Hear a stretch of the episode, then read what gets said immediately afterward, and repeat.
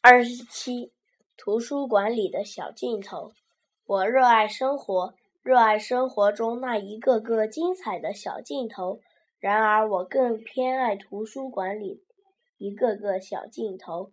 清晨，图书馆的大门敞开了，各种各样的人便争先恐后的涌进了图书馆。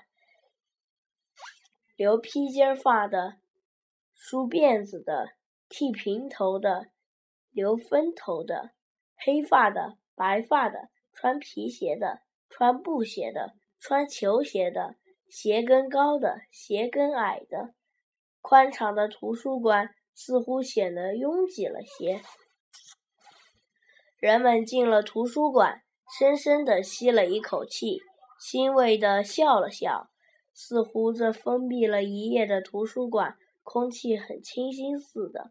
紧接着，那双眼皮、那丹凤眼、那眼角布满鱼尾纹的眼睛，都各自盯上自己的目标。那粗糙的手、细腻的手、宽大的手、纤细的手，都小心翼翼地拿下书，极温柔地抚摸着，就像抚摸着孩子光滑的脸蛋儿。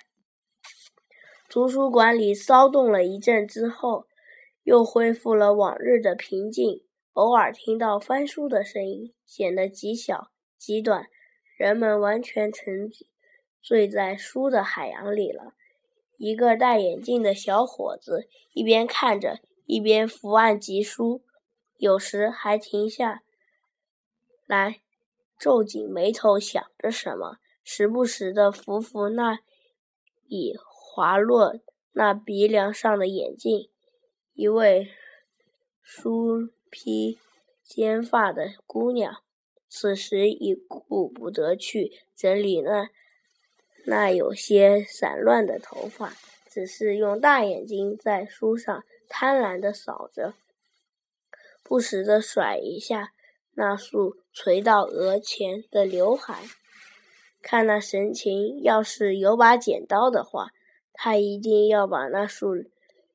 刘海绞了，一位头发花白的老人，鼻梁上架着老花镜，眯着眼睛，把书拿得远远的，显得很费力，但仍旧舍不得把书放下。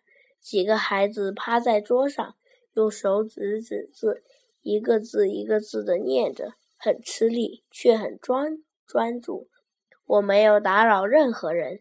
悄无声息地离开了图书馆，但这生活中的小镜头，我却怎么也忘不了。它似乎告诉了我什么？到底是什么呢？